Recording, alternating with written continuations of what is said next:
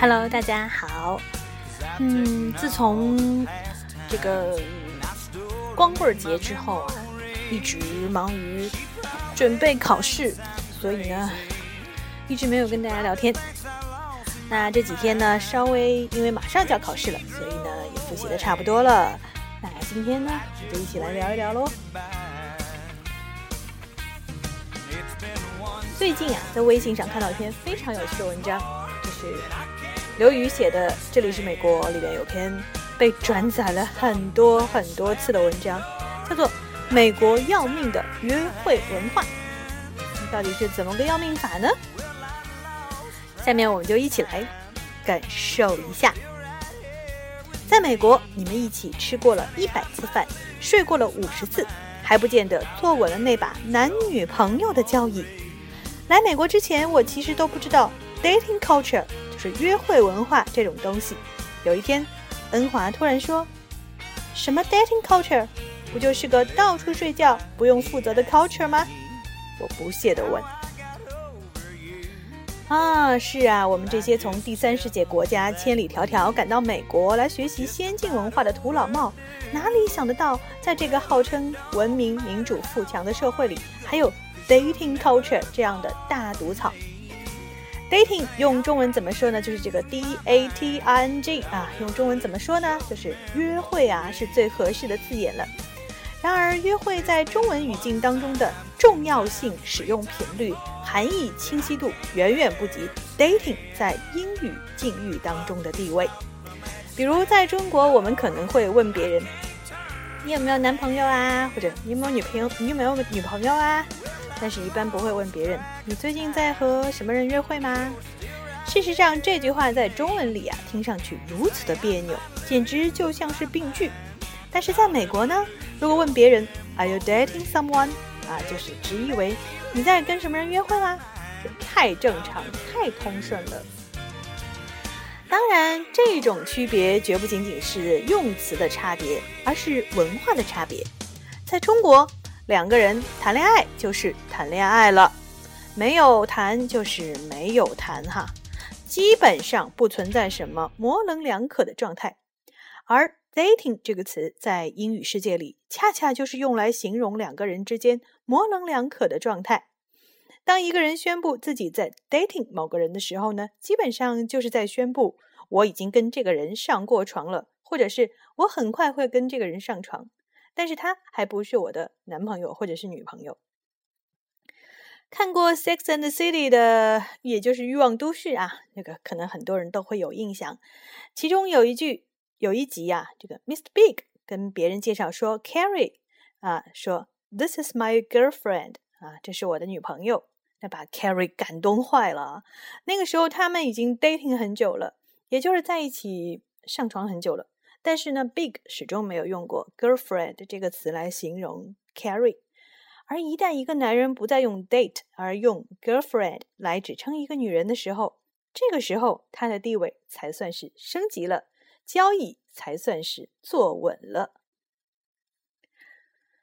啊，迅速亲密。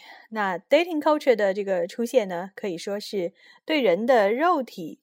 和精神依恋发展不成比例的这个客观现实的承认，两个人肉体关系的发展可以像电饭锅做饭那么快，而两个人感情的发展呢，往往像砂锅煲汤那样慢。怎么办？那就 dating 哦。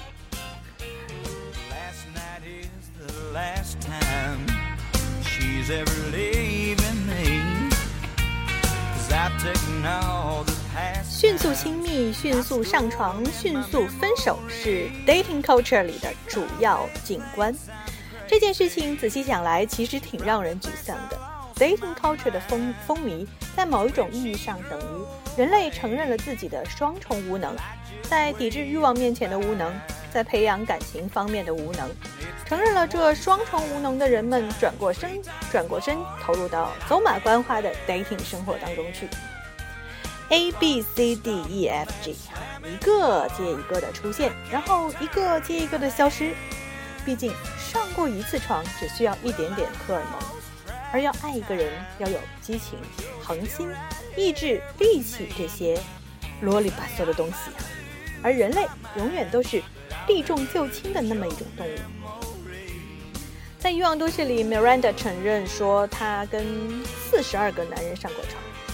四个婚礼和一个葬礼里面，这个女主角承认啊，也跟这个承认自己跟三十多个男人上过床。而这个 Miranda 和那位女主角好像也不符合我们传统传说当中中国人传说当中的破鞋的形象。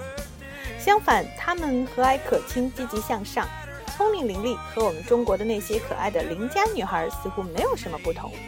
唯一的区别不过就是她们成长在这种 dating culture。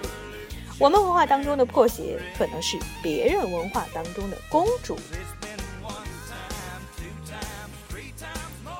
基本上在中国，至少在近年以前，没有 dating culture，有的是找对象文化。两个人从第一次手拉手开始，婚姻这个主题就扑面而来。从小到大，我们看过多少电影、电视、小说，里面有多少怨妇，因为和某个男人睡过了，就哭着喊着揪着对方衣领，要人家对他负责。甚至时不时还要派自己的哥哥、干哥哥什么的去扁人家，打到人家鼻子出血、满地找牙。没有 dating culture，只有找对象 culture。当然，不是说我们中国人在抵制欲望和培养感情方面比西方人更能干，所以才能越过 dating culture，大步流星地步入爱情的圣殿。事实上，找对象文化。只不过是对人的肉体欲望和精神依恋发展不成比例这个客观现实的不承认而已。明明肉体欲望和精神依恋的发展是不成比例的，非要做同步发展状，结果就是：既然上床了，那就结婚吧；既然结婚了，那就凑合吧；既然家里凑合了，那我就在外面调剂或者是找外遇吧。如果说 dating culture 导致的是走马观花之后的麻木，找对象文化导致的则是深陷泥潭之后的麻木，死法不同而已。大家彼此彼此，谁也犯不着同情谁。当然，我的悲观态度也许纯属自己在情场上屡战屡败之后的反社会、反人类症状。事实上，我们也可以说，dating culture 当当中的人们是非常享受那种昙花一现的快乐，而找对象文化当中的人们非常享受那种细水长流的快乐，轻盈的或者沉重的，但都是快乐的。那天，一个美国朋友问我：“Are you dating someone？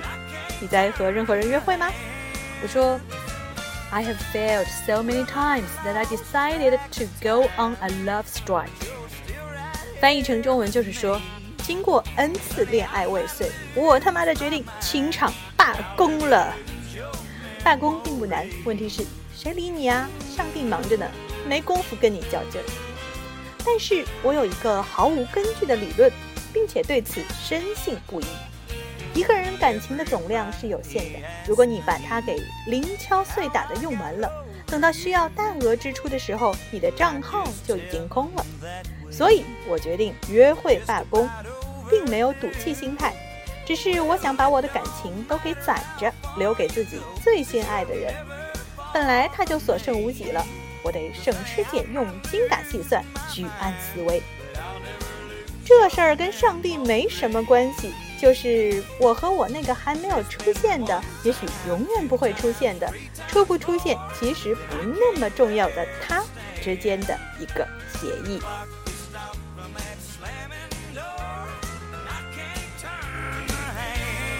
这篇文章呢，我前段时间看到了，其实可能很多朋友早就看到了，因为这本书还是好像据说还是蛮火的啊，刘宇的文章。那我是第一次看这个文章，我就。心有感触啊，真是觉得说，其实很赞成他的观点啊。这个人的感情呢，呃，的确是有总量是有限的。呃，这个世界上所有的东西都是有它的能量值的，感情也是一样，它是有能量值的。那你不能说我一辈子都不停的谈恋爱啊，不停的享受这个东西，取之不尽，用之不竭，一一辈子不停的爱下去，我们都不是毕加索，可能也比较难做到哈。所以呢，有的时候适当应该让自己调整一下啊，从刚才那种烦躁的心情当中进入到一个安静的心态里。不知道你是不是赞成刘瑜的这种观点啊？当然，这也是我比较赞成的观点喽。不知道你是不是赞成这种观点？如果你觉得有同感的话，欢迎你到新浪微博我的这个我的微博上去跟我互动啊！记住，我微博的名字叫做周悠悠初夏之木，欢迎来跟我一起聊天。好的，那接下来就给大家听一段比较安静的音乐喽，同样来自美国文化。